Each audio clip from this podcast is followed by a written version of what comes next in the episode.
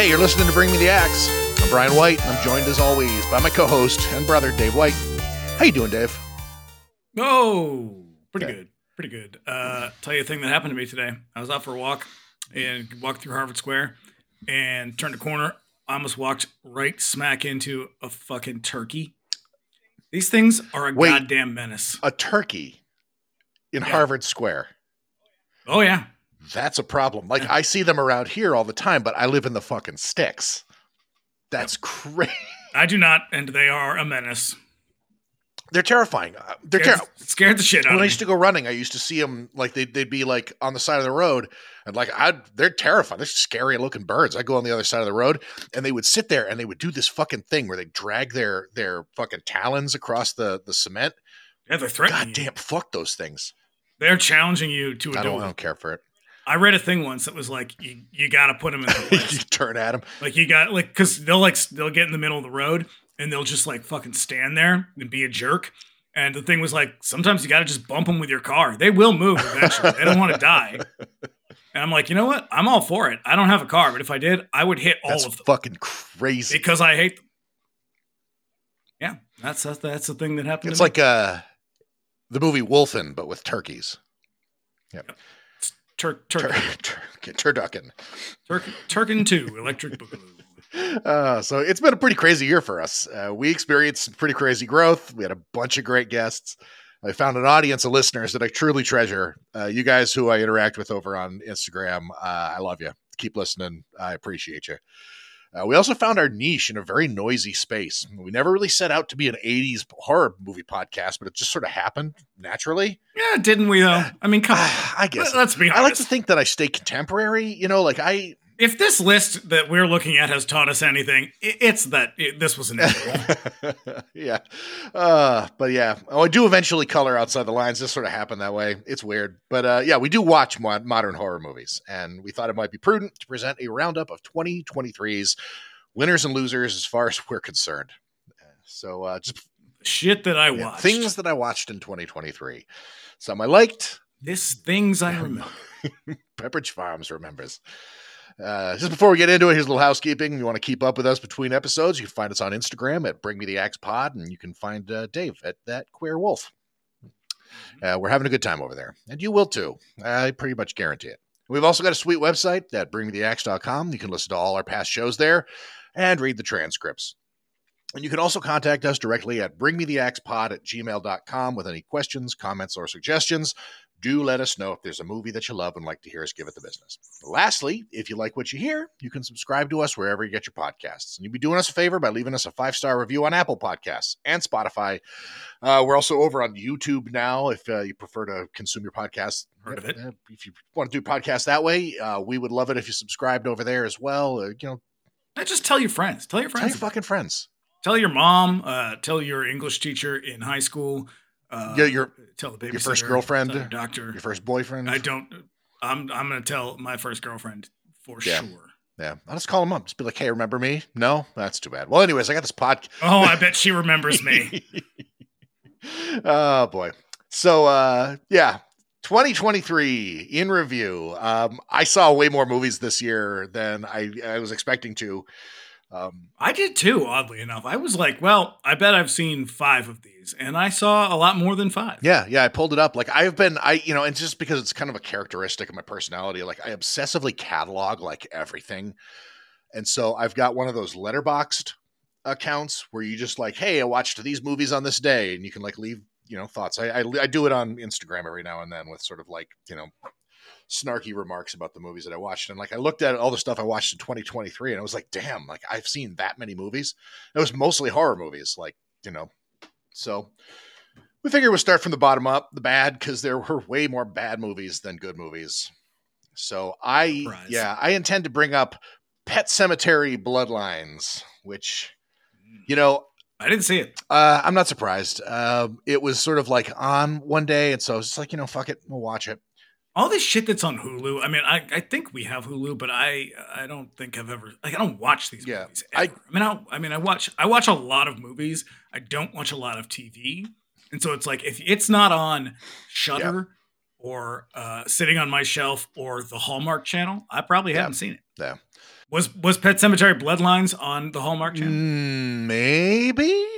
Question mark. Uh, it was not, and that is why I haven't seen it. yeah. Uh, so this movie, it, I'll give you a little uh, just a rundown. It's basically you. You've read the you read the novel, yeah. So the the uh, it's I can't remember if it's just a, a part of a chapter or if it's a chapter. It's the Timmy Bateman part of like well, the, Okay, well, which which is one of the cooler parts of the book. True. This expands it greatly, and it's all fucking nonsense, bullshit, arbitrary lore building. Like, there's Is it? Do they still rip off like this is a native legend? Oh, yes. Do they do Oh, that yes. still? 100%. God, But on. they actually, you know, because it's you know it's a 2023 movie, they've actually got like uh, indigenous people in the movie.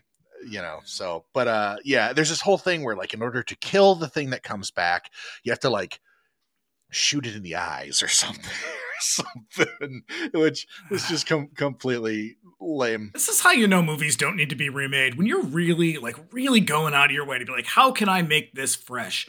Well, here's some dumb shit. Yeah, it's it's Okay, it yeah, reeks of uh, producer notes is the problem. It's like you just didn't have to do that. But I mean, really, honestly, the worst its worst crime is that uh, it's boring and it's forgettable. Like I, it's also such that the Pet Sematary is such a quintessentially 80s story that to try to elevate it or take it in any direction is like it's not going to work. I mean, they did it. They did the remake, and it was like, wow, this movie sucks.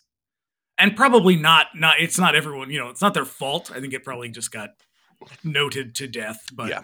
Yeah, but it had. I mean, on the upside, it had a really great cast. It had, Henry Thomas in it. It had Samantha Mathis and uh, David Duchovny as Yeah. well. Yeah. So, oh, Mulder. eh? uh, so you know, it has that going for it, which is nice. Uh, following that up was the Boogeyman, which was also Also, a Stephen King. also story? Stephen King. It's in Night Shift. And it's a fairly straightforward story that's like, if you were to be like, hey, which Stephen King short story do you think is going to make a great feature length movie? I would not choose. Yeah, it's like trucks. It's like 20 pages long, and it Mhm. there's not a lot of like. it's the sort of thing that like in order to turn it into like a feature film, you have to extrapolate greatly and sort of like add add a lot to it. Uh, see above. It's like Bloodlines. It was just it was boring. There was so much fucking hype about it too. When it came out, like Stephen King wouldn't shut up about how great it was, but like as we've kind of come to find out, like. i- i- you write him a check, he'll say whatever you want him to. Yeah. I mean, he's the he's the Jamie Lee Curtis of authors. He's just like, this was the best one ever, and it's like, dude, they can't all be the best one Yeah. ever. So, They can't, not like not everyone can be the future yep, only Clive Barker apparently. So, uh, following that up, No One Will Save You, which I know nothing about this movie. I, I've heard the name a bunch of times, and it was like, this looks like an alien story. it is. Okay, so it's about uh it's about a woman whose town and mo- specifically her home comes under attack by like aliens in a UFO. But the gimmick and it's really really in love with this gimmick is that nobody says a word in it. Ugh. Yeah. God. So like that's been done before, and like I always think of the Buffy the Vampire Slayer episode with the Which is an okay episode. I think it's a great episode. Very cool. It's the one that drew that drew that drew me in. Like I ignored that show for a really long time, and then I saw that one with Bridget one night, and I was like, "Holy shit! Like that's what Buffy the Vampire Slayer is." She's like, "Yeah, it's." it's stupid that you haven't watched it. Yeah, well, you Doug, you add Doug Jones to anything, and it is going to be really fucking cool because that guy's awesome. But like everything, uh, everything. I'll tell you what, though, you want to see how you want to see that shit work out really well. There's an episode of BoJack Horseman yeah, that is completely dialogueless, uh, maybe with, with the exception of like some shit at the beginning and end. That is an example of how to do it really well. Yeah. because I think that show did everything really well. huh. I, you know what? I've never seen a single episode of it. It is the most heartbreaking thing I've ever seen ever anywhere. it. It is absolutely brilliant. It is one of the best shows I think has, that has ever been on television, and it is it will break you apart nine times out of ten Jesus Christ! because it is despite being a bunch of anthropomorphized animated animals, it's the most human show ever created, huh? for better or worse. Was that on Adult Swim? Netflix. Ah, okay. But yeah, uh, other like I, this was a huge, huge hype project. I am like one of like five people who did not like this movie. Apparently, I just I strongly rejected it. I just I hated it. I thought it was Aliens aren't my bag, and neither are gimmicks. I really hate gimmicky shit. 'cause it's like if this is the best you've got, then fuck off. the gimmick was really fucking boring. Uh, the aliens were super crappy. It was all CGI aliens, and they look like CGI aliens. Uh, it just nothing, nothing really worked. And there's this whole trauma subtext to it that just feels Dear God. feels tacked on because every modern horror movie has to have some kind of trauma subtext Look, to if, it. if you have to beat us over the head with this shit, then you're not as good at, at this as you think you are. Yeah. Yep. No, thank you. No one will save you. Uh, bringing up the after that, there was Onyx the Fortuitous and the Talisman of Souls. Uh, This got Are- real limited release though. wicked, and then it, and then it went to streaming. So, are you familiar with the character? Only in like weird clips you have sent me. Okay. That's about it. So, he's like- like, a goofy, like a kind of chubby nerd who carries a lunchbox. Yeah. Yeah. And he, like you he know, seems like a very like uh, Adult Swim, uh, circa 2004. yeah. Like, this so- has a real kind of like too many cooks vibe to it. he had a uh, uh, yeah yeah it's actually no that shit's that's that stuff's a little twisted and weird this is just he's just an awkward nerd It's Uh, like a he- less a less funny Zach Galifianakis.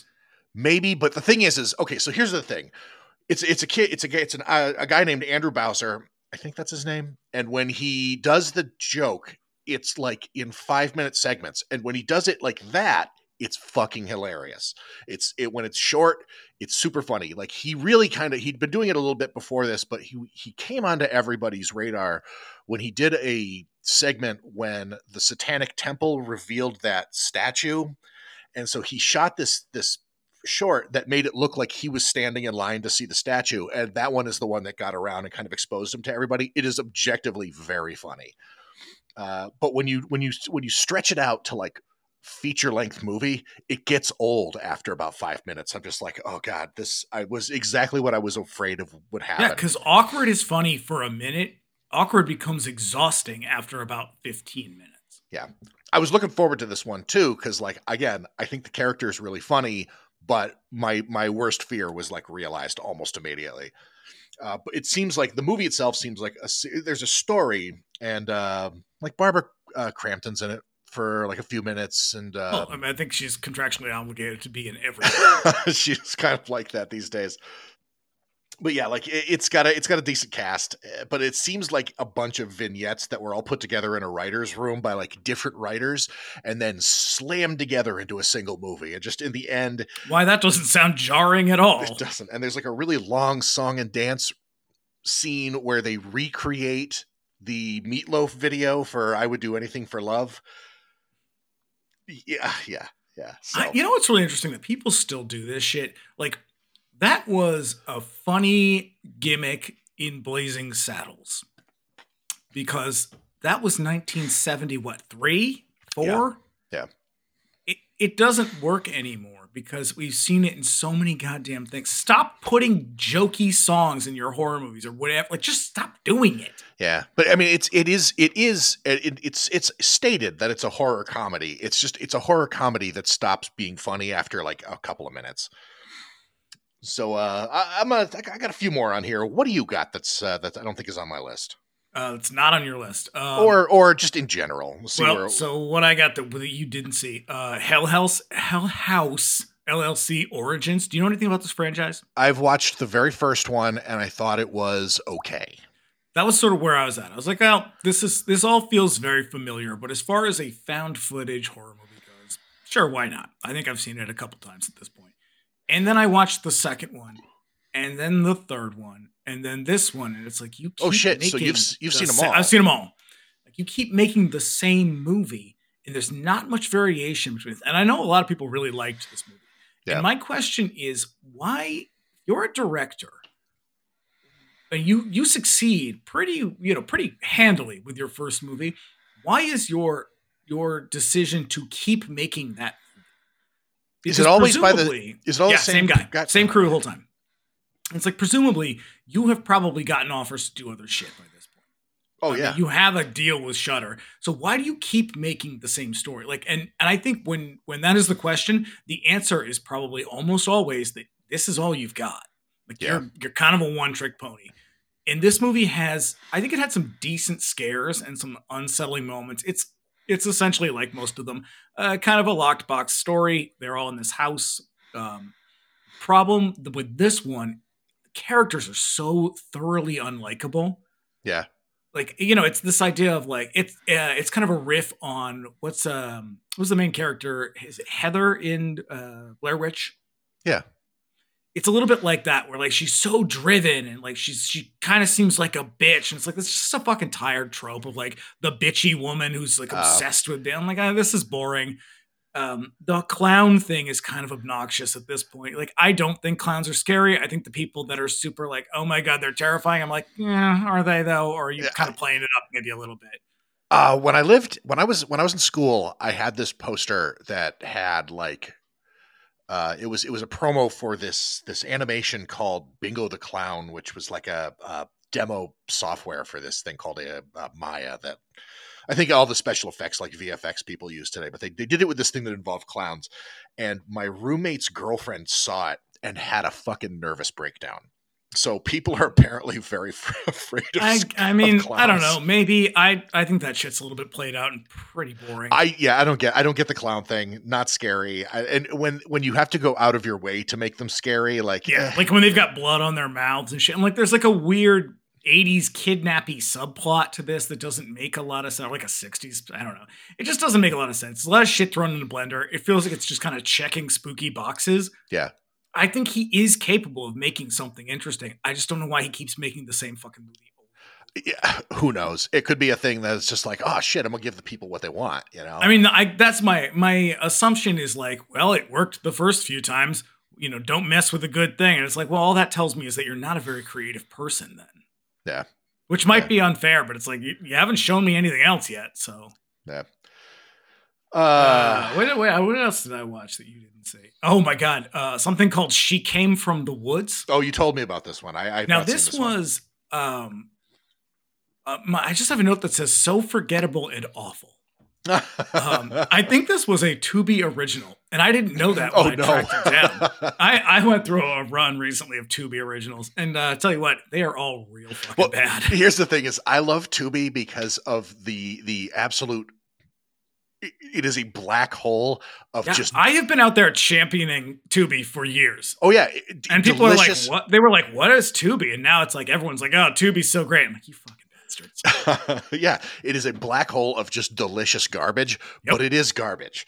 And so if they're Yeah, like, this is a this movie is a uh, a blend of the Blair Witch Project and like every '80s slasher. Like it's really trying to capitalize on the kind of um, what was it Fear Street that did the um, that trilogy where the middle one was like a Uh, slasher camp movie. yes, yes, it's that. Everybody's a stereotype. It's tropes galore. I mean, you got William Sadler, and he's great for a little bit, but the movie was just fucking garbage. It's it, it's a Tubi original. I, that's pretty much all I should to say. I guess. yeah, yeah. Oh boy.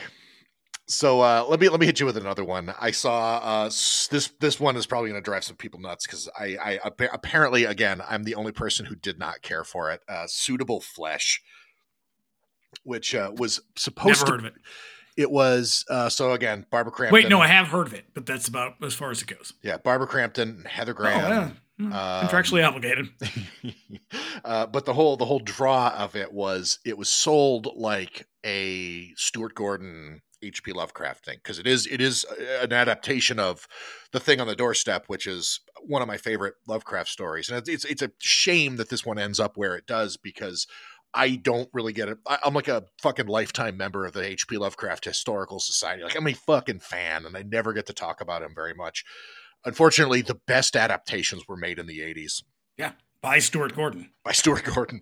Uh, this one was written by Dennis. I will say though, a, a close runner-up is those uh, BBC Four that series that they did. The was it called the Lovecraft? What is it? uh, the uh, I've heard all of them except for the latest one, and yes, agree 100. percent Those are fantastic. Yeah, go look that shit up because that show is fucking great. I mean, I wish I could remember what it's called. Lovecraft Lo- Chronicles Case or Lovecraft files, Lovecraft case files, something like that. God, They're. I know we suck. They're so fucking good though. Um, but yeah, it had a lot of hype. Dennis Paoli was the writer on it. He wrote the you know the whole 80s ones. Uh, it was supposed to be like spiritually in tandem with like uh, From Beyond because it was like sexy. which is like the least of the 80s ones. Like I think it's a fun movie. It's gross as shit. I love it. Uh, love it to death. But yeah, definitely, definitely a minor leaguer one for some reason because I think that it's very, very good. I think it was just unavailable for a really long. Time. I mean, if you don't get Richard Bands to do your music, then get the what fuck the fuck out. are you? Yeah, what the fuck are you doing? What are, you, but, what uh, are you doing, Suitable Flesh? Where's my Richard Band soundtrack? Yeah, it was, suppo- it was supposed to be like it was. It was a big hype. It was a thing. It failed to deliver on its promise, as far as I'm concerned. It was hammier than campy, which I think is a very important distinction to make. Uh, there were times where I was like fucking cringing, but I will say this: horror movies could stand to be a little sexier these days. Oh yeah, Yeah. They could stand to be a lot of things these days. A lot of things that aren't depressing and tragic. Yeah, yeah. Uh, this one definitely tried to go in the direct in that like in the sort of opposite direction. It was you know supposed to be kind of fun and campy and silly. It's you know there's some decent there's some decent gore, but there are just the acting is so over the top. Uh, You know, I think the problem is because I think about this a lot. You know, as we previously stated, that we we are a bit stuck in the past when it comes to the shit we really enjoy. Yeah. and I think a lot of it is like when people made this stuff in the '70s and '80s, and even into the '90s a little bit. It was done with genuine enthusiasm, but it it wasn't done with like, a, "Isn't this gonna be funny?" Wink, wink, kind of thing. And it's like, look, you can't c- camp. I don't give a fuck what anybody says. Camp is unintentional. yeah, There's oh a yeah, reason why people are drawn to it. And by people, I mean gay men. It's- it- there's a reason why this shit happens. It's it's not a thing you can set out to do. So when like you're like, we're gonna make this really hilarious throwback thing, I'm like, fuck you, get out. oh yeah, yeah, yeah. It's shit. it's it's like um when the like have you seen the movie Birdemic? yes, Okay, so when he made that movie, he made that movie in earnest. Like that was that was you know that was his magnum opus, you know. But then he made sequels and was like, and was aware of what he had done the first time and how people received it. And so when he made those ones, they yeah. You can't you can't You- capture the magic anymore because the magic was p- part of that magic is that it is so earnest. It's done Yeah. with such genuine love for the thing. And and even though we are sometimes laughing at these movies, I'm also really appreciative of that joy and that appreciation that goes into the movie. And when you try to do something that is intentional, like say a Sharknado or something, I find it offensive because what it's really doing is that it's mocking that that joy and that earnestness. yeah And I like that. I'm just kind of like, you can fuck off with that. Like, I'm not. I'm not here for your weird, cynical cash grab. Like, I even when it's done by horror people, I'm like, this that makes it even worse.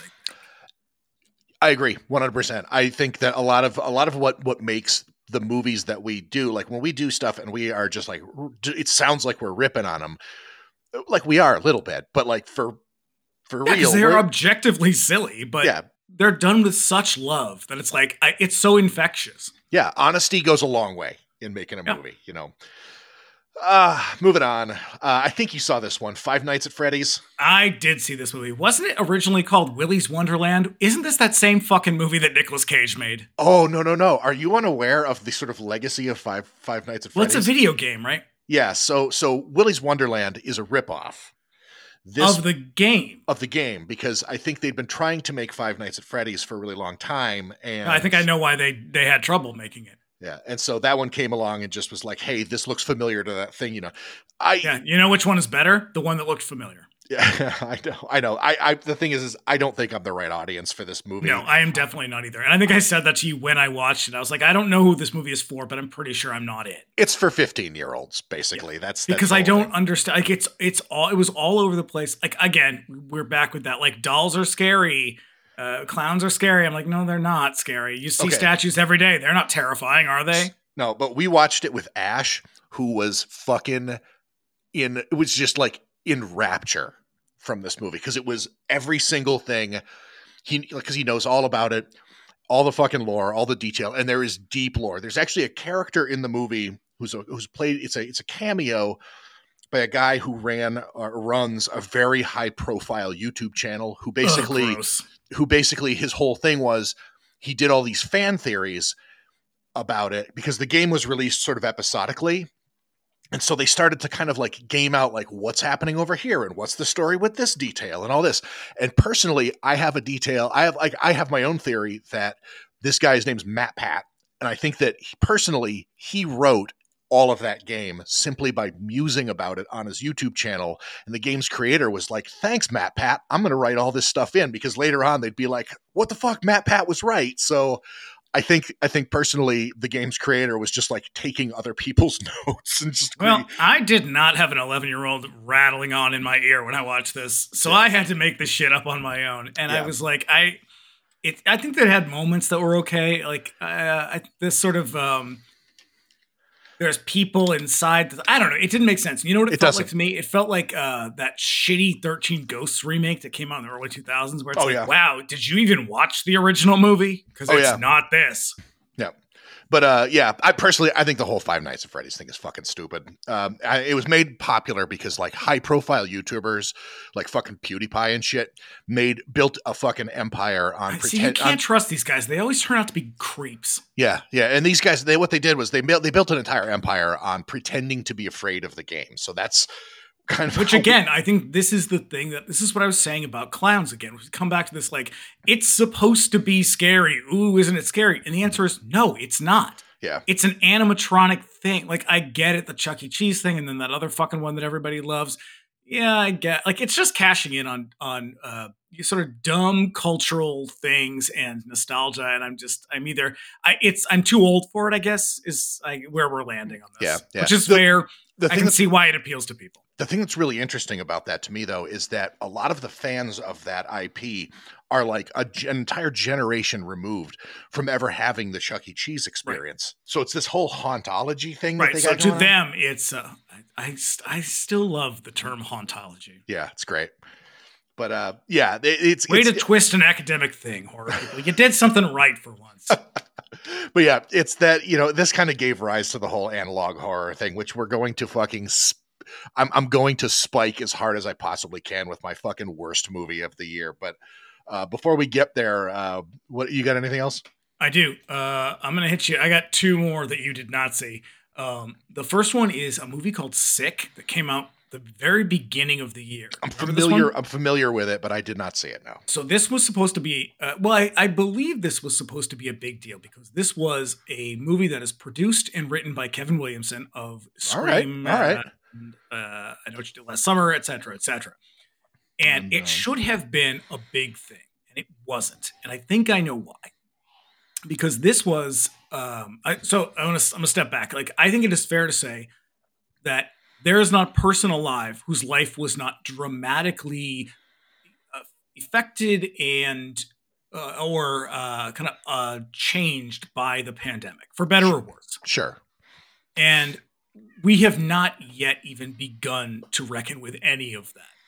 And so the, along comes this movie that is uh, it has a very strong political agenda. It really traffics in the um, the more polarizing, uh, divisive political arguments about the pandemic. And I think if we hold it up against something like that movie Host, did you see that? I've not seen Host either. So Host was a movie that came out, I think, pretty early on. It was either t- uh, 2020 or 20 early 2021 and it it starts from this uh, the this kind of shared uh, feeling of isolation because everybody was doing the same thing at that time. Yeah. And so it, it's you know we can all recognize this and it resonates, and then it moves on into more of like a, a fairly standard uh, kind of like haunting paranormal story, and you know it goes there and there. And I think people it resonated with people because we were all stuck inside at the time. This movie comes along a couple years later it is a lot more uh, thorny and uh, there's it, there's a lot of kind of precarious stuff in it. And i think that's that goes a long way to explaining why it doesn't really work because it, it's so uh, kind of firmly anchored to this moral plot device about you know uh, the consequences of being reckless with uh, public health. Yeah. That when it, when you sort of try to separate it from that it it's just a really uncompelling story and it's sort of like um, again, it's another one of those kind of locked room uh, stalk and slash. It's very familiar. It feels a lot like what was the uh, uh, You're Next. Yeah, it feels a lot like that. and it even tries like it tries to give you this big reveal at the end and but it, it, feeds you so many breadcrumbs along the way like by the time you get there it's much less of a gasp than it is kind of like a, a shrug you're like yeah I, I yeah i kind of saw this one coming and it, i don't know i think its its biggest folly was that you just tried to do this too soon like this is a thing this was a trauma that we have not even begun to process and probably won't for for many many years and so to try to make a movie about it when it's all still so hot and and uh, enraging it just doesn't work because it, I think everybody gets caught up in the politics of it, and nobody was really wanting to do that at the time. Like, you know, we're two years in. It's kind of like I don't want to have to think about that. You know, you you got your politics into my horror, yeah, yeah, type of thing, and I don't think it was nobody was ready for it or wanted, it. and it was just generally not a very good movie. That's too it's bad. real preachy. It just comes across as kind of forced. Um, well made, acting's fine, but it's like just not a great story and it's just Con- conceptually it just doesn't land right yeah, yeah. maybe so, you know it's the kind of thing that maybe we'll come back to in a couple of years and be like this movie actually was pretty good it was just too early to talk about it gotcha so yeah before we hit my absolute worst uh, pick of the year let me get you oh i've got another one that's an absolute worst for you yeah let me let me let me hit you with one more um, did you, you didn't see did you see malum no. Fucking hate it. I'm Malum. familiar with it. I saw a bunch of shit about it and I was like, well, maybe I'll check this one out eventually but you know, I have there's things from the '60s to watch. yeah, yeah. Uh. So I saw the original one a few years ago. Called it's called The Last Shift, and this is a remake of that. I did by, see that. By so it's the same movie, but it's it's and this this is a remake by the same filmmakers who were provided something like two million dollars to to make this movie proper, and somehow they made it worse. Here's the thing, though: uh, if you're not Michael Haneke you know what? Even if you are Michael Haneke, don't remake your own movies. Yeah. Yeah. Uh, the, the the problem with this is it's it's fucking nonsense. It's just it. What it does is there's a lot of. It like, looked like gory, ghouly stuff, and I'm like, eh, hmm, I've seen it. Yeah, yeah. Like there's other movies that do that way better. Like this one will do a thing where it's like your man, the main character is like going into a room, and then something horrible happens, and then the lights go out, and the lights come back on, and she's in another room entirely. And did that happen? I don't know. Maybe, but like it does that throughout the entire movie, right up to the end. Fucking tedious. I was so tired and I had a headache at the end of the movie that I, I just there was a there was a movie from several years back called ba- uh, Baskin from uh, Turkey. Mm-hmm. That's uh, that one. similar, very similar uh, in theme and tone. Way better, much better uh, uh, use of your time. Yeah, I feel like I feel like foreign the foreign markets are doing shit a lot better yeah. than Americans are.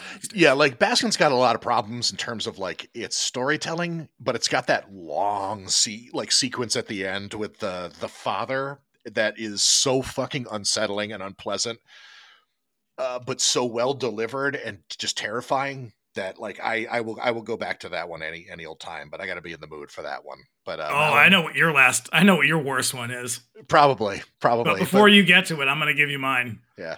Um, I watched. So when you proposed this recently, I decided, you know, I, I, threw together my list and I was like, well, let's see if I can jam another one into this. So I watched The Sacrifice Game. Oh God, this is I, a new one on uh, Shudder.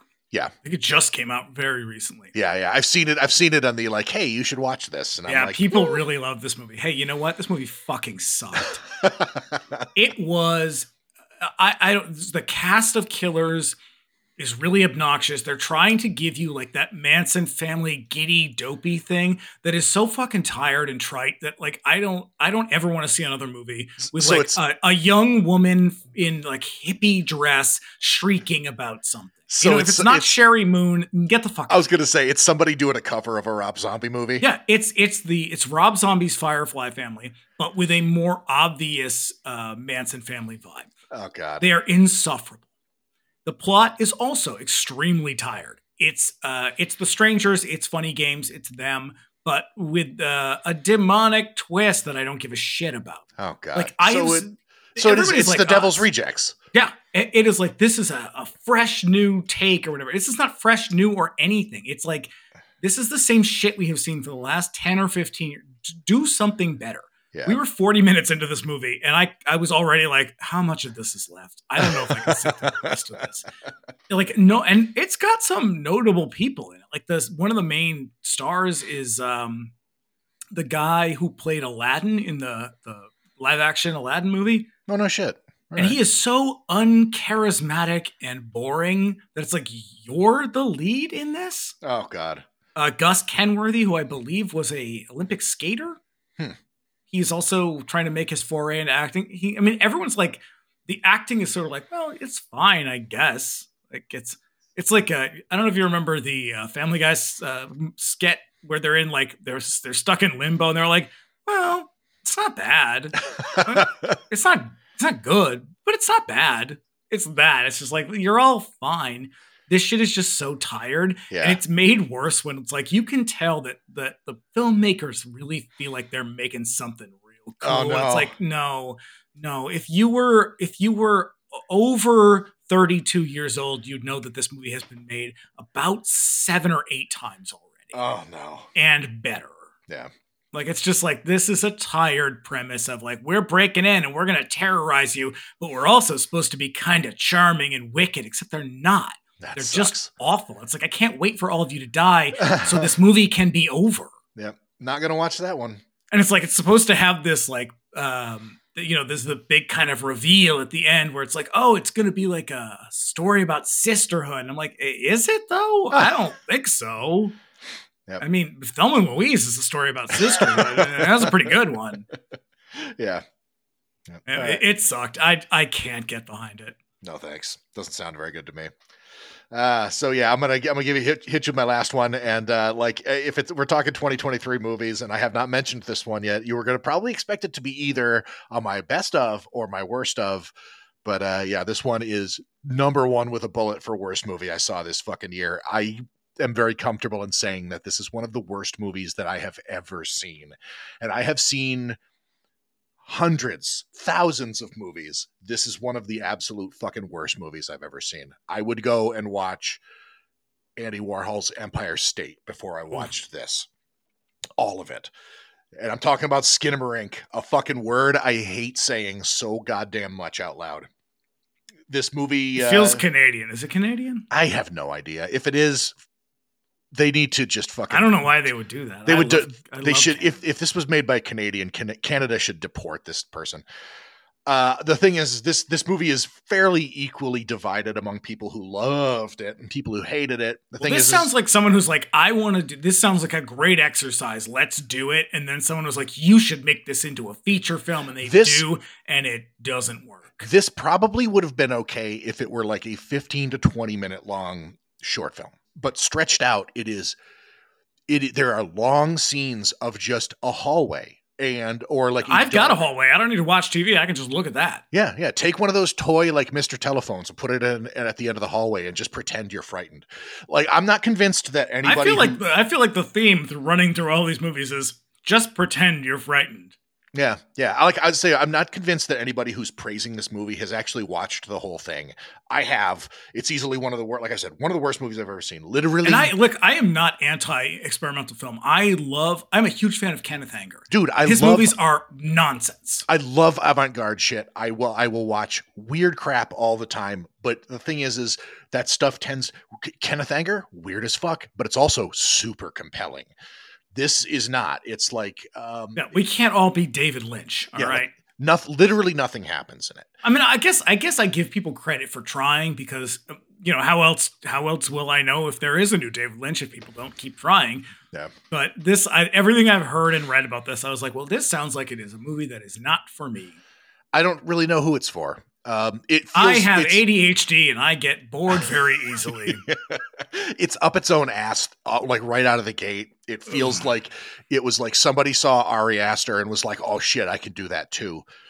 I had Uh, to you know I- what? I, I some someone needs to sick a turkey on Ari Aster. Yeah, I'm telling you, uh, I had to force myself to finish this movie several times. There were there were times when I'm watching it and I was like, I could be doing literally anything else right now. Like, what am I doing right here? And I, I forced myself to finish it because I wanted to write about it, and then I fucking savaged it, just like I'm doing now. Just Well, I'm gonna tell you what. I'm gonna I'm gonna hit you with one last one, and, and it's totally unfair, completely uncalled for, and wildly inappropriate for me to do this because I only watched about 20 minutes of this movie. ah, I know what you're gonna say. Go. It's a wonderful knife. Holy shit! Mm, Mhm. I cannot do the let's go back in time, let's do parallel time. Let's let's find something new. Let's find a new trope, kids, because Okay. this one is done. So yeah, we'll we'll talk a little bit about that when we get to the next section of the list because because one of those sort of like new school horror comedies is on my my my next part, and uh, And I know why they do it, and I don't like it. Like it just sets up that like, isn't it funny the way people used to talk? And it's like, well, actually, no, it's not funny that we used to use words like that. But okay, make a joke about it if you want to. yeah, yeah. So this uh, this next section, uh, these are uh, these are movies that I considered okay. Uh, and I'm going to start this list out with VHS 85. I'm gonna tell you right now, my first note says boo. um, I've seen, I saw the first two of these, I've seen all of them. uh, and these move these these are always. I love an anthology. I, I hate think- an anthology, so that's probably where I go wrong here. Okay, yeah. See, I, I love. I, do love have an- good things to say about this movie. Yeah, I love an anthology, and but the thing is, is the VHSs are I, I don't know most most anthology movies that are, you know, like a collaboration of filmmakers are always a mixed bag. The wraparound story in this feels a little bit clumsy and sort of stumbly. It. I it liked ha- the God of Death story a lot. Uh that one was pretty interesting. That's the, that's the Gigi Saul Guerrero one, and and I liked that they included not just women directors. I liked that they included uh, Mexican Oh yeah, woman. I like that the story feels very Mexican. Mhm. Um, there's other ones though that I was like that weird tech god one. I was like, what the fuck is this? And how did this sneak in here? This is awful. absolutely fucking terrible. I liked the I, I liked the wraparound one up until the very end because it felt like they got to It falls apart. It doesn't make much sense. It feels like it they feels were like 80s and great up until that, and then you're like, oh, wh- what? it was like they they wrote it to a point where they didn't really know what to do with it, and then we're like, okay, so tentacles, I guess. Yep. Um, what I, I the way I felt about this movie when I finished watching it was this feels like a movie made by uh, makeup and effects people. yeah they were like, we want to do really cool looking shit. It doesn't matter what the stories are because that is ex- that's exactly what happens. The gore effects in this are spectacular. Yeah oh yeah yeah It is Um, it is it is bloody and gory and messy as fuck, and it was great because it was all done with such glee that I Oh, yeah. really appreciated that. But like the, narratively, I'm just like none of this shit goes together. It's pretty boring. Like if you just want to like I don't know watch people get chopped up in hilarious ways, okay, fine. yeah yeah. uh each well, the thing well the thing with the whole vhs thing is it's supposed to feel like these are a collection of videotapes of things that really happened um, and a couple of them really kind of get you know, that's a thing that I think resonates with a certain age group. I don't know how it resonates with younger audiences though. Like if you didn't That grow up with like trading tapes Oh, and no. seeking out faces of death, then this shit might feel a little bit boring. I think that it And all I did of- grow up with those, and I still think it's boring. no, I think that this goes back to a lot of like the hotness on YouTube, like the like the back rooms, um, and a lot of that. Um, oh God, what is it? There's there's one that is. It looks like um, after the channel goes off the air for the night, they run this like tape that kind of sounds like it looks like it's instructions from the government in order to resist some sort of invading enemy by literally everybody in America killing themselves and then it Jesus goes Christ! Everybody, look, look, y'all, just watch Videodrome. Yeah, yeah, David Cronenberg is better than all of us, and he always will be. So just do that and skip this movie. yeah. I mean, that's the thing. I think, like, fr- from for, as far as I'm concerned, this analog thing can kind of chill out, but also I might be too old for it. The kids love it. I think that's what we're, I think that's we are slowly approaching the, uh, the realization that these movies just aren't for us. oh, sure. There's a bunch of titles on this list that I think just don't resonate with me because I'm just too old for it. Uh, but uh, yeah. So my next one, uh, actually, let me, let me throw it over to you. What do you got? Uh, let's see. I don't know if I got anything on the this section that you didn't see. Uh, well, I will. You know, I'm gonna hit you. I'll, I'm gonna take on a real thorny uh, one that might get me some some uh, bad bad reactions. Scream Six. Uh, Okay. Let's talk about a movie that is completely unnecessary. Because here's my question. Here's my question to you. Name one other franchise where people get to the sixth installment and they just can't fucking wait. I know. I Yeah. Yeah. I- because you know what? These the first Scream movie is phenomenal. It was a revelation when it came out. objectively fucking great. I think Bridget and I saw it three or four times in a row in the theater when it came. Yeah, out. I, I probably and it was a great movie. The second one, mm, the second one's pretty good. It's pretty good.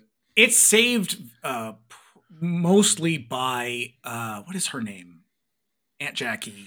Oh yeah, yeah. I can't Uh, remember. I her feel bad that I can't remember her name right now. Yeah. But uh, she's phenomenal in that. She really, really carries that movie. Yep. Um, but eh, it's not. And then it just, just sort of declines. it comes apart pretty quickly there. after that. Now, yeah. this is one. I, so I had not been to the movies, like to a theater in more than a decade. And I got talked by some friends into going to this. Well, they Oh, yeah, you- the whole theater. So yeah, you went with the morbid crew. I did, and it it was fine. Like it was fine. The- I feel like this one and the one before it are, are incredibly violent in a way that I found unsettling. And that feels like a weird thing to say about horror, but it's so brutal in a realistic way that it's like there's no humor to this. This is all just extreme realistic violence that I don't like. I don't like watching someone get brutally stabbed that way Yeah, yeah. I can, I can, it, like, I it feels kind get on cruel, but with that. not not in a way that's like you know. uh, there's a lot of things I've watched that I feel are really violent, and it's like I, I contextually I understand why this was not justified. It felt really mean, and it just lacked like it. You know, one of the the defining characteristics of the whole franchise is this kind of self awareness. This movie has no self awareness while still trying to uphold this um, kind of meta horror identity. And It's like there's the disconnect right Okay, I had two major problems with it, and one of them was that where at this point in its in its existence, it's trying to be meta about being meta. Yeah. and that's just a bridge too fucking far. Uh, the other thing, through looking glass here, and it's not working. yeah, the other thing that I don't care about is how fucking prevalent guns are in these slasher movies. Well, I'll tell you what. We got to when in to the end of this movie when the big reveal happens at the end. I said out loud, without realizing that I was speaking out loud. I said, "Jesus Christ." because the reveal at the end of this is so fucking stupid and It is a s- contrived and and like unrealistic in a way that feels offensive to me. I know. where I'm just like, okay, this is too much. You got Well- you got to fucking call it. the problem for me is is that for the first couple of them when i was really sort of you know personally invested in them the twist legitimately caught me off guard in spite of the fact that the very the first one It's is so obvious. is so fucking obvious but Like you you well, that's the the brilliance of it because you're like, oh, i I'm- know who this is, and then they they make you second guess it. Where you're like, wait, do I though? Like, it is an effective use of a red herring. yeah i'm wi- and i'm so invested that i am willing to go along with them and just play stupid by this point when this one came hit the end i was like oh shit i was right the whole time like it was such a bummer for me Well, because you reach a point where you're like, oh, you're adding new stars to this. Well, that's the killer right there. yeah yeah And you know, it's it's a competently made film. I think moving it to New York was a good choice, oh yeah but they didn't bother to use like New York is an iconic landscape. You didn't really use much of it at all. Oh no, I'm sure it was mostly Toronto. Yeah. And so it's like so that doesn't really do much for you. I think the only real saving grace of this is Jenna Ortega because I think Jenna Ortega is probably one of the best and most exciting actors I have seen in a very long time. Oh yeah, and she really carries this because she is really really good and so is the i can't i don't know the other uh, young woman's name is it Melissa Uh, Barrera? yes she's pretty good too uh, not quite at the same level but i think you know it's it, it feels a little fresh the problem is when you build a franchise around your protagonist rather than around your antagonist you're kind of painting yourself into a corner because people are going to age Mhm. and you know and i i think there's something like and again this scream is a big uh, it's a big right now because like it's the way that like Friday the 13th or uh, Nightmare on Elm Street was for us. This is sort of like for millennials and younger. This is sort of like those for them. Yeah. Yeah. And it's just like, I, but even, you know, getting when you get to, you know, Friday 6 or Nightmare 6, such as it is, uh, we all know those movies are terrible. Oh But yeah, to act like this one isn't, like, I can't wait for Scream 7. Like, let these fucking people do something else. You know, to, to constantly demand that they like yield to us to uphold the nostalgia. Like, I don't need to see Courteney Cox come back for Courteney Cox is on a show right now that is actually pretty interesting and good. Watch oh yeah, that what's that one? Shining Vale. Shining Vale. Yeah. It's like, is it great? No, but it's interesting. It's Oh, something yeah. different. Watch that. I don't need her to fucking uh, do this one more time for us. Like, move the fuck on. Find something else. We don't need this over and over again. That is how I felt about this movie. I was just like, oh, for fuck's sake. this sounds like it would have gone on the worst list for you. I personally, I Not think it's really. I think It it's just- fine. it's okay. It's just deeply flawed. Yeah, I just don't like all of this. Like, well, you know, and Neve didn't come back for this. Neve Campbell is fucking 50 years old. God help her if she doesn't want to, like, uh, play the same character she did 25 years ago. That's the thing. And man, making a movie is not a quick affair. Uh, you know, she, No. no, it's be like, And it's like we come up with, like, in, you know, this, and I don't want to get political, but like, the, the recent thing with uh, the Melissa Oh, yeah. Barrera and like the thing about uh, uh, the the Israel Palestine thing, and people are just like, well, they didn't support her and blah blah blah, and I'm just like, you know what? Sh- Shut the fuck up! Like, it's a goddamn movie. You Yeah. know, like it's not it's not the end of the world. You, you- like, I don't I don't know. I it, I thought it was fine. I it just feels so unnecessary. Like I said, I think if anything good comes out of it, it's just more Jenna Ortega. I think I love watching her be in shit because she's just so good. Yeah. Yep. Yep. Which is why, again, you know, watch Shining Vale, watch Wednesday, skip these fucking movies. yeah. Yeah, that, but people won't. They're probably they're probably like skipping this section. Are they done talking about Scream Six yet? Sorry, I know I just committed some weird gay cardinal sin. Like, sorry. The first two are great, and then they just get shittier from there. Yep. Uh, bringing up uh, the next one. Um, not exactly a horror movie, but it's there in spirit. The Haunted Mansion. I'll tell you, Disney's in a wicked rut. Uh, has been for I don't know a while. Isn't Even- uh who who's in this one though? What's her face? So that is Rosario Dawson. Is I, in I it. like her. Yep, she's pretty great. Uh, Danny DeVito's in it, and I'm in. A, you never you can't go wrong with Danny DeVito. that's the thing is he's he's in a part of his career where he's just going to play Frank Reynolds in everything he does, That's and fine. I'm totally I'm totally cool with that. I mean, he um, spent the first half, if not more, of his career doing Louie De Palma. So Yeah. You know, the thing is, is like I am a uh, a haunted mansion obsessive. Uh, that whole like silly Vincent Price. yeah, uh, I'm gonna dump your ashes in there. Happens all the time, apparently. you motherfuckers better. Uh, but yeah, um, I am. I just I love it, and it's it really does. It's all of the shit that I want. Like I want out of that. Who's the comedian that's in this though? The woman. She's Uh, on. Uh, God, I'm. God, yes, her name is Tiffany- Tiffany Haddish. Tiffany Haddish. Tiffany Haddish. God, cut all that shit out. Um, I think Tiffany Haddish. I I don't know in comedic roles. Like I really like her as an actor.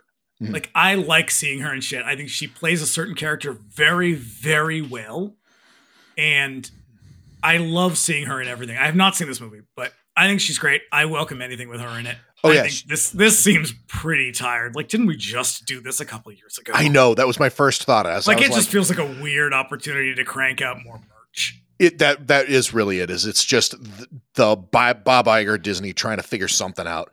Um, the weirdest thing about the movie to me is that Daniel Levy is in it. He gets a screen credit up top.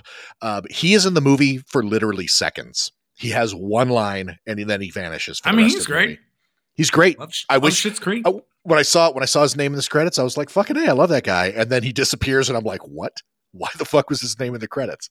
So yeah, that. Uh, moving on. This sounds like a let's see, it's great cast in search of a movie. basically uh yeah jamie lee curtis is in it too she's madame leota it's it's fun it's stupid you can bring your kids to it uh so uh yeah br- bringing it up saw 10 um I, Don't and- I do not care for these. I know i know you know i know you don't give a shit about saw i do sort of um i've seen them all i've i've ranked them on my Letterboxd they're uh they're a mixed bag i like. I think the, it's an int- it was an interesting attempt to try to revive something gory from the past, and it Yeah. worked a little bit. Uh, but I think everyone, I feel like when it comes to this franchise, people remember them in a lot different ways than they actually were. it's kind of like how everybody's going through like a a a, a nu metal nostalgia like people who are now like 30 years old or like 35 are now like really nostalgic for when they were like 13 years old and like Limp Bizkit was like all the hotness and Saw really does kind of fall into that milieu and so everybody oh yeah, no, is it's it's very much like fedoras and fucking soul patches. Like it's Um, it's that I the uh, what's the torture like- porn? It's torture Uh, porn. yeah. like a new French extremity where I'm like, look, I don't need to watch women get ripped apart. It, Yeah, yeah, but uh, but yeah. There's yeah, a whole genre of Italian films dedicated to that. Watch This those. is- yeah, this is true.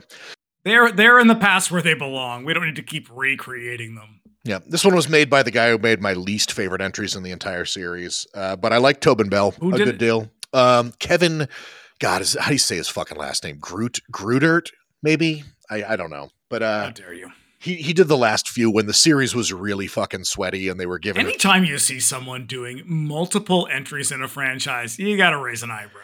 Uh, yeah, Looking yeah, at you, Hell House. But I think I think he only did like two two of them, but they're just the, like the two most tired. Uh, but like the thing is, is this is another one where they go back in time because the thing with with Saw is like Jesus. Jigsaw dies in the third one, and we're on the tenth one, so they keep going like further back Yeah, in we time. should never be on the tenth one. Yeah. You know what you do in the tenth one? You go to space. hey, you know then what? it's They're, over. they're making an eleventh one. Yeah, but, well, I uh, hope that I hope Jigsaw's fighting uh, fucking uh, Pinhead, Krueger in that Pinhead, and one. Freddy Krueger. because that's that is what happens in the eleventh one. Everybody, yeah, yeah. Uh, let's see. Uh, uh, Brooklyn Forty Five. I have a lot of feelings about this one. And I don't- under and I understand why. don't uh, know what to make of it. I, I- think it's a great experiment that is not super good. That's the thing. Is that's why it's on my okayest part of the of the list. I love a locked room movie. Um, Mhm. I like just about everything that Larry Fessenden's in. The cast of this movie is phenomenal. Great. What's her name? And I wish I could remember her name. I suck at this. I wish I could remember her name. The one from Mad About You, main character, the woman. Oh yeah, yeah. I don't remember her name either. Well, we're terrible people. yes, Um, we are. She is fantastic in this. I mean, she's she was also in uh, Taking of Deborah Logan. Yep. She was great in that too. She's really good in this. I just, it's a solid story. It's really good acting. Great cast. Uh, Very which is really hard. It's hard with a locked box movie because Yeah. you don't have, you can't go. This is a locked room movie. You can't go anywhere. You're relying entirely on cast chemistry uh, and story, and this pulls it off for the most part. Uh, I, th- I also like that that it gets a lot of the the period details. Uh, it kind of nails those down because It that is does, and it brings me to the thing that I struggled with the most. could have done without the homophobia. Well, I, I yes and no. I, Well, I think it's admirable to try to include that. It it seems like an afterthought. It's like It- okay, you don't really you're using this as a plot device. You don't really want to dig into it anymore. That's the thing is my my whole feeling on that whole character is He's they- here to be a fag. he yeah he could have they they could have done anything else with him and the outcome would have been the same. Right. It and felt- he's also he's he's so hyper masculine and you can you can do something with that. You can actually you know that that is an interesting premise to say, okay, why is this person uh you know in the in the face of war why is he so hyper masculine and also trying to balance these two identities?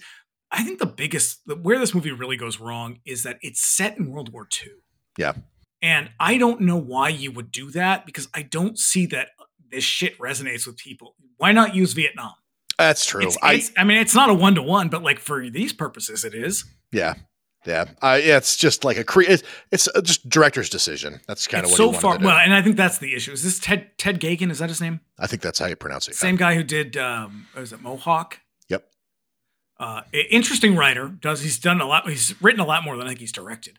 Yeah. he's a good writer. But I think this is there's just so many missteps in this where it's like I don't see this resonating with younger viewers.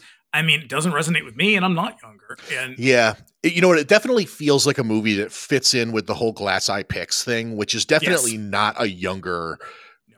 fan. no, because Larry Fessenden's been at this since what, the early '90s. Yeah. if not late '80s. Yeah. But, um, uh, it, it also feels a lot like uh, it has a uh, kind of like Ghost Story, that Peter Straub Yeah, for story sure. when the movie was in the 80s. Feels a little bit like that. Like it's, it's such phenomenal acting. It just it can't really seem to get itself together. It, that's my thing. But Is it, it, doesn't has all the quite gel. Yeah. I wanted to love this, and Mhm. I didn't. But No. I, I but it, it it it left me thinking, and I think that is a sign of of something. Like Sure. if I can't walk, if I walk away from most of this shit, and I'm just like, that's a terrible movie. I will never watch again. Brooklyn 45 is a movie I will think about a lot because I think that there was something there that really could have been executed, and it just wasn't. Uh, before we hit my last one, I mean, sp- for I mean, s- talking speaking of movies that we can't really remember much about or that leave you kind of. What uh, do you got anything else? Not from this section. Okay, so uh, yeah, I'm gonna close this out with uh, Evil Dead Rise. I remember almost nothing about that. I have very little recollection of this movie, Now, I that will say, in my defense, I was probably I had probably taken an edible before watching it. By probably, I mean definitely. Yeah. Uh, that's the one one of the worst things a movie can do is leave me with nothing. Um, well, and I I should also say up front, I'm not a big fan of, of the Evil Dead franchise.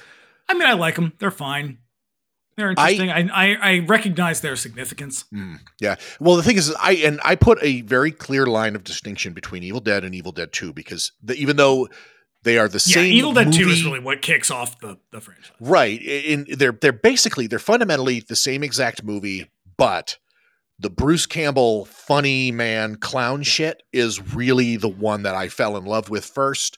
And I still love, and and I always felt like there was there was something wasted in the way that that the original like nasty horror movie that they made in in the early '80s was kind of forgotten The about. first one's fucking mean, It is, and I'm gl- gross and mean. and so even though I don't feel particularly strongly about either of these new ones, um, I do I like see the remake. It's surprisingly it surprised the shit out of me. I was expecting to hate it and I came away liking it, but again, My understanding of the remake, the only thing I really know about it is that even after so many times when Sam Raimi has said, "I really wish I hadn't done that tree rape scene," they still they do it. in still the do it. It is so unnecessary and gross. yeah.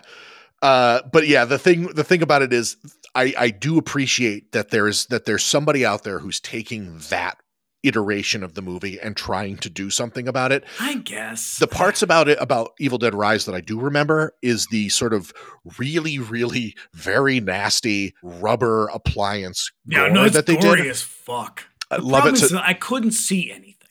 it was so dark. It's so dark. And uh, my understanding about this is that if you saw it in the theater, it was a very different experience, which that is a problem right there. yeah, If you cannot replicate this in especially now. If you can't replicate this, then vastly more people are going to see this at home than in the movie theater. You know, Yeah. yeah, I mean, it, maybe that didn't used to be true, and maybe it won't be true in the future, but it was definitely true when it came out. Um, I thought so. This is a continuation, right? It's not like a reboot, correct. such. So like, the, the, so the but it Evil- doesn't add much to the story. I think that's a big problem for it with me is And, they and didn't they it didn't expand a- on it.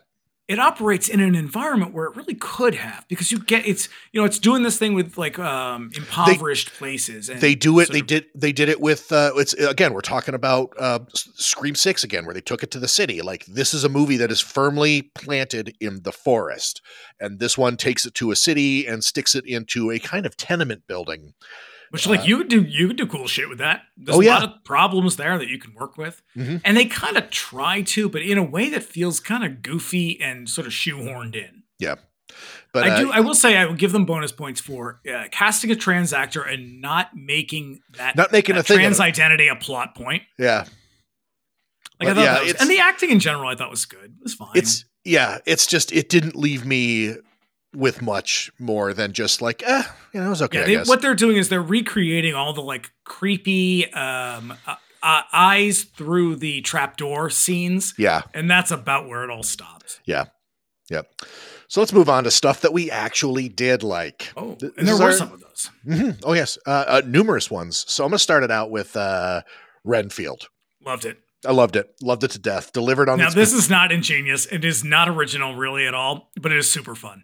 It, it's actually running on the same sort of silly, ultra gory Evil Dead Two kind and of line. and it is probably the most violent movie I have seen in years. It like really- it is disgustingly gross. Yeah, yeah. It really it delivers on its promise of silly bullshit. But in a really, it's a very char- again, it's that earnestness where it's like this is so charming. Yeah. Because you've got a great fucking cast. Like if Nicolas Cage was ever made for anything, it's this. oh yeah, and I this is a Uh, movie that was made specifically for him to lean into that sort of extreme cage era that we're in right now. And I Like do he not, well I do doing not kung object. fu moves. Like uh, I thought Nicholas Hoult was great. Mhm. Um, I even thought Awkwafina was good, and I don't like her as a. I as an don't. I don't get her I don't get her appeal at all. But, But I, thought, she was, funny. pretty good. Um, was it Ben Schwartz? Is he the? Uh, yep. Yep, He's he was the bad guy. fantastic in this as, all, as, as well. Um, and he is uh, Jean I was-. Yep. Yep. I was surprised. I would do the whole singing thing, but I can't do it. Uh, but yeah, he. Um, I was not expecting him to be the bad guy, and he's fucking hilarious. No, they all, I think everybody was really great. It was so well cast. It was so well made. It's a really good example of how to take an old story and make it feel fresh, which is like for, you know, for better or worse, we're never going to stop doing that. Mhm. And like, I think if you're going to do it, look at this as a model because it's fun.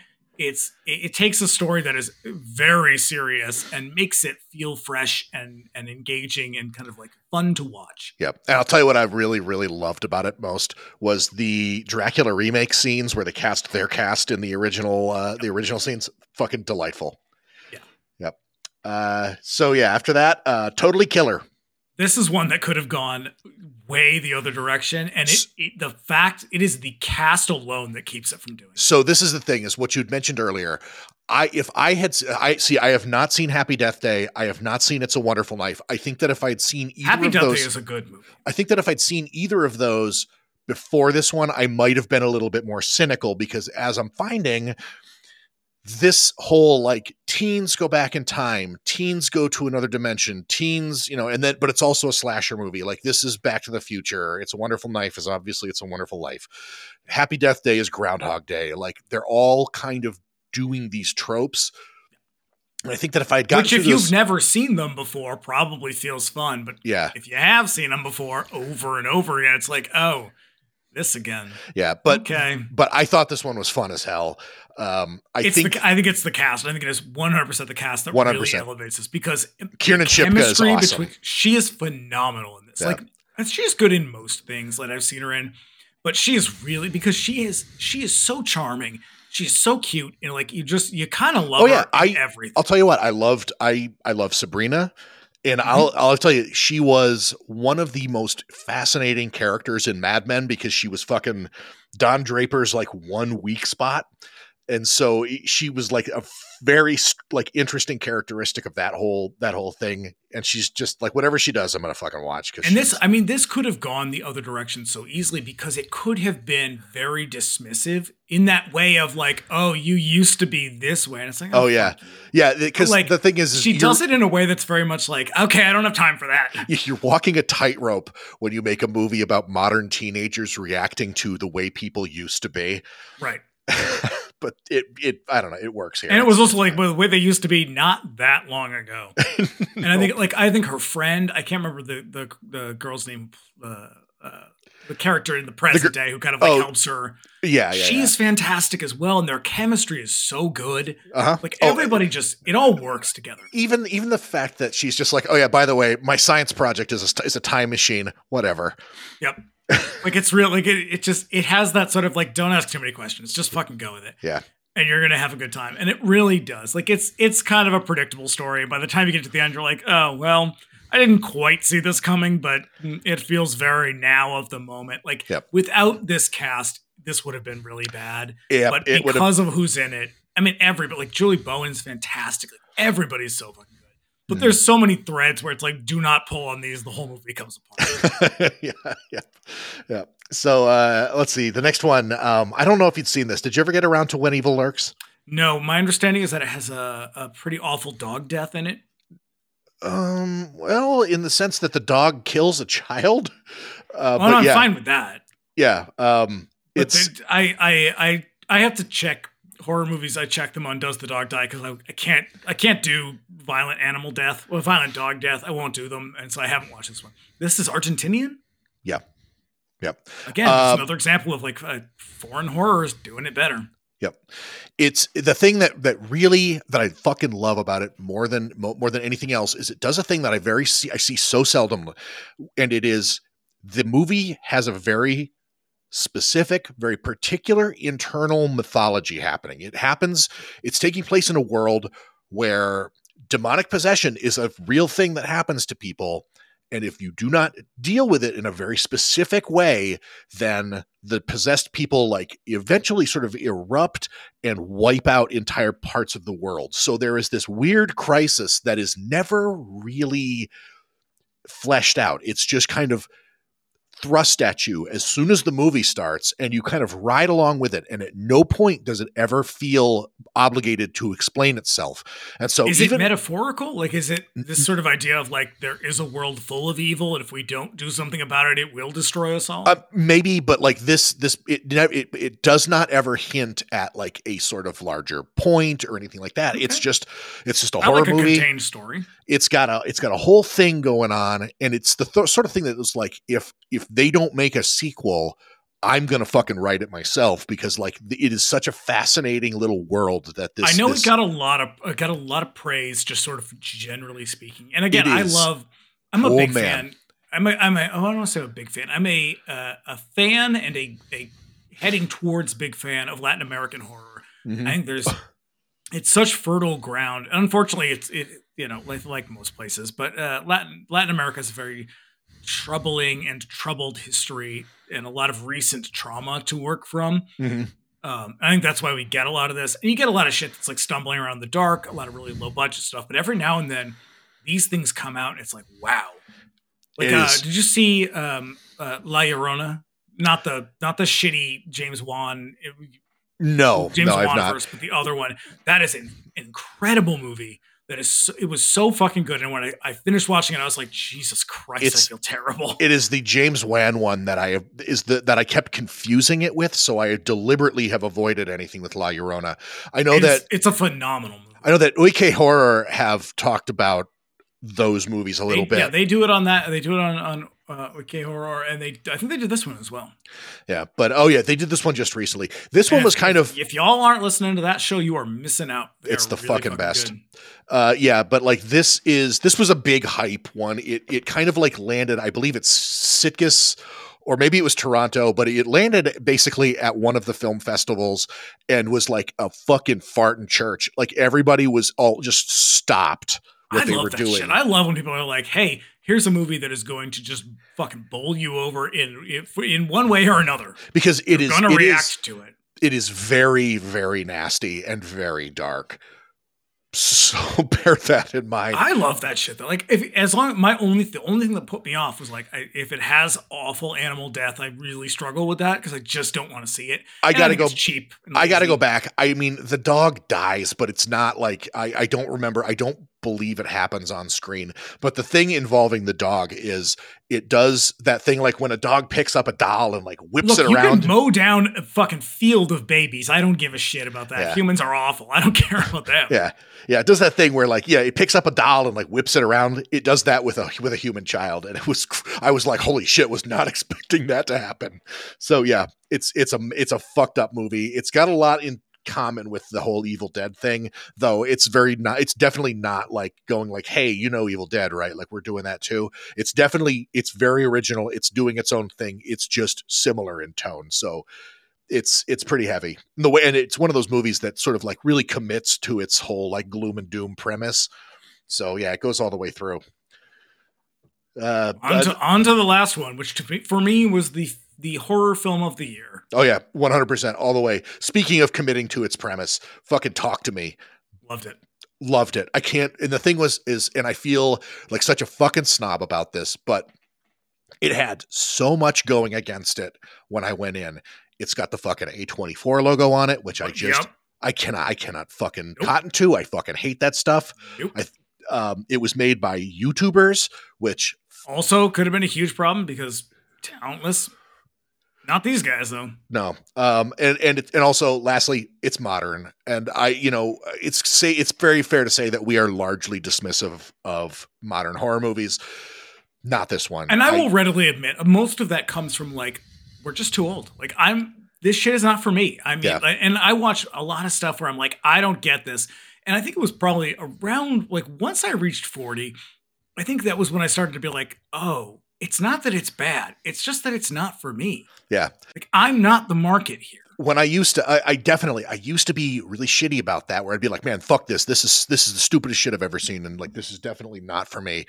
Uh, but that last part, not for me, was something that I eventually kind of was like, "Oh, okay. Well, th- I'm talking about a very subjective experiences, though." And is that because that's a hard thing to accept too. When Yeah. you're like, oh, right. Oh yeah, yeah. The, on. the world has moved on without me. yeah, definitely, definitely. Think, but this this one had me right this out of is another gate. one too that is i think really saved not even saved because it's a good premise but this is a movie that is propped up by really good acting from young people which is Yep. rare The thing that also is that I could tell was they had probably been working this these this script in drafts for Yeah. years because it is Yeah. very tight and it is uh, it, it's it's extremely original. Like I've never seen a movie that does this. it's a hard sell too because it's like this is a, an interesting uh, i don't want to say nuance It's a, but it's, it's, a, another one of those complicated story Yeah, it's another one of those ones where you just kind of have to go with it because, like, what is this hand thing? They never really give it to you. You just And have I to accept that. You just have to accept that it's there. And So- I, you know what? I, and I when I watched this, it made me think of something that when we did uh, Watcher in the Woods, and Yep. I- we got to the end, and Terry said something uh, to me that was like, I don't know, I'm gonna paraphrase, but she was basically just like, oh, I don't, you know, uh, I didn't need the movie to kind of lay it all out. Mhm. And I, I realized the difference between that and this is that um, this is, they're not laying it out for you here. They're basically just like, I don't know, come up with whatever ex- explanation you want. It doesn't really matter. Whereas in that movie, it's like, no, that's just bad writing. that's the Watcher thing in the is- Woods is bad writing. Watcher this in the Woods is Woods- good writing that lets your mind take over. Yeah, Watcher in the Woods is definitely very shoddy and slapdash. This one is written in such a way that no matter no matter the they never tell you what this hand is, but it doesn't matter.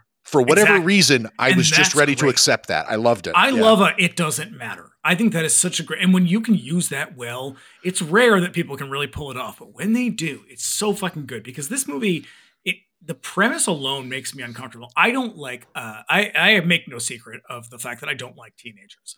Um, I don't like children in general. I, man, okay, I don't like people. But, yours, uh, children. Yeah.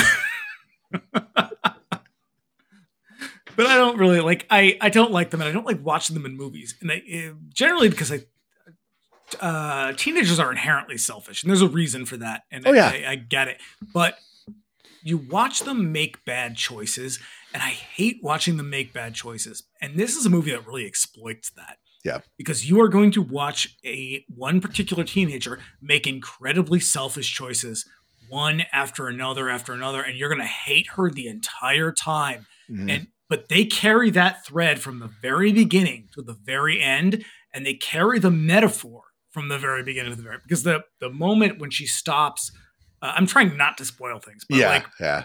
the moment where she stops uh, uh, with the dying kangaroo in the road and like the dying kangaroo becomes a metaphor that is carried through this entire movie to the very end. You're like, oh, not only does this girl make shitty choices one after another because she's a selfish asshole, she also cannot do the right thing Yep. ever. Yep. I And, that's the and thing. in the end, it turns out like the right thing is actually the wrong thing, but like it's still she can't even do it then, and it's like No. it turns out to be the sort of saving grace. I, it was so it was so good. it commits to its It's premise. smart. It's tight. It's fantastic. Yep. And the the thing that I really do I do appreciate about it is that it does not wimp out in the end. Nope. I you know I don't need I don't I definitely don't want every every horror movie I watch to be a fucking gloom and doom fest straight to the ending. But every now and then when it happens and it Yeah, happens, Sometimes you need Ben to be killed. You need Ben to be shot in the head through the window at the end. Like you need it to happen. yeah. And You need- so you need a bad ending because Yeah. it's like I, I like that shit. It's like I like when you don't, you know, nobody Yep. gets away clean. And I love Um, I I thought there was a bit like uh at the very end it feels a little producer notey when it's like uh you know you got to have her go into the void type of thing. I'm like I don't Yeah. really need that. Like you're Yeah. setting it up for a sequel which I don't like, but eh, whatever. I it. Whatever. Yeah. I Uh, I'm going to give you an honorable mention though. Okay. You have not seen, but you fucking need to see. And it's not quite a horror movie. I'm, I'm going to tell you about Godzilla minus one. Ooh, I know. I know. I fucking know. I've got to see it. I have not yet. I, mean, definitely is- will. I love that it is breaking records in the U.S. because let's be honest, Americans don't watch foreign movies for shit for the Right. most part. right. Um, and and to be fair, the uh, the Toho lineage is a little silly, a little bit dopey, and then that when they kind of rebooted the franchise, it's so culturally specific hmm that if you don't have that whole kind of uh, uh, knowledge of the history of the franchise, shit like Shin Godzilla feels it, it just feels out of reach. It's It feels something you can disconnected a little bit. And yeah. you know, and I like Shin Godzilla. I think I love it. I think it's fantastic. I, I haven't seen the other. I haven't seen like Shin Kamen Rider. I haven't seen Shin Ultraman is great. I would like to see them, and I will watch them when I have time. But I will have- watch. I will watch anything Hideaki Anno makes. Uh, he has secured me as a lifelong fan with Ne- uh, Neon Genesis, Evangelion. So this this movie though is they're doing something so new and so different that you I have not seen uh, f- come from Japan. I, I don't think ever really, but like, and I see a lot of people being like, "Well, it's the greatest uh, Godzilla movie ever, the greatest kaiju movie." I don't agree with that. I think Godzilla is the greatest Godzilla movie ever, um, uh, for a lot of different reasons. I not think this not, is, not destroy all monsters. I that is a that is the Silent Night Deadly Night 2 of kaiju movies. Will I watch it? Absolutely. Oh, do I God, love the yes. score? I sure do. Yep. Um I, I I do not think this is the best. I think it is the second best. Yeah. Because it this is essentially again, this is sort of like how do you reboot something? How do you remake something? This is how you do it. Because what Godzilla minus one essentially is is a remake of the original. And it is done through such a modern lens where the original is uh, a kind of a rumination on what happened after the war. Yeah. They don't really say they never say anything about Americans. They never they don't directly address it, but you know what they're talking about. This Oh, is sure. a way of processing the bombs. And it is done and it's very dark. Mhm. Oh yeah, yeah. the Um, the thing that I think people are surprised by when they catch up to Godzilla is how fucking bleak that movie is. It is, and it is. I think it's also a very beautiful movie. I think there are scenes in that movie that are so stunningly gorgeous. Mhm. The ending of Godzilla is one of my probably top five favorite scenes ever. Yeah. the underwater moment. Um, and this is done. They do this with homage. They do in this new one. There's homage. Uh, they do like shot for shot remake, like like scene recreations of like Godzilla with the train in his mouth. Yeah. Um, and shit like that. And it's real. It's like real cool. Like if you know, you know. It's that kind of thing. Yeah. Where you're like, oh, I've seen this before. And it looks really cool. Um, but otherwise, it is. They f- kind of flip the script a little bit, and it's it becomes a thing of what what responsibility do we bear for what happened? And it is this question of why are we all so okay with the fact that the government seems to think that we are expendable people? Yeah. Lives are expendable in the name of war. And, and it really brings up the question of like this question of honor or uh, something about uh, kamikaze, because the main character is a kamikaze pilot who, who refuses or sort of fails to uh, fulfill his destiny and, and carries lots of shame because of that. And that becomes a thing they carry through to the end. And it, it really it is confrontational in a way that you I have never seen in a Japanese movie. And I think it is really, really impressive because they really pull it off. Like it could go wrong at any minute. Because you're also balancing it with like we also want to see a giant lizard come out of the water and eat a boat. yeah. And Yeah. you know what? You get that too. and I've seen a lot of people bitching about like, well, why aren't there? Godzilla's hardly in it. And it's like, yeah, the original wasn't really about Godzilla either. Right. Because Godzilla is a metaphor. I think that's the thing is people got to remember most of the Toho Godzillas are 90 minutes to 2 hours and maybe 20 minutes of it is Godzilla fighting. Yeah. So yeah.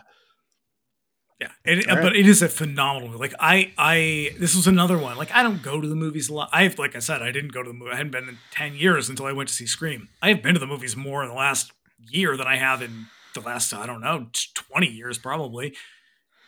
I went to see this IMAX theater. It was fucking great.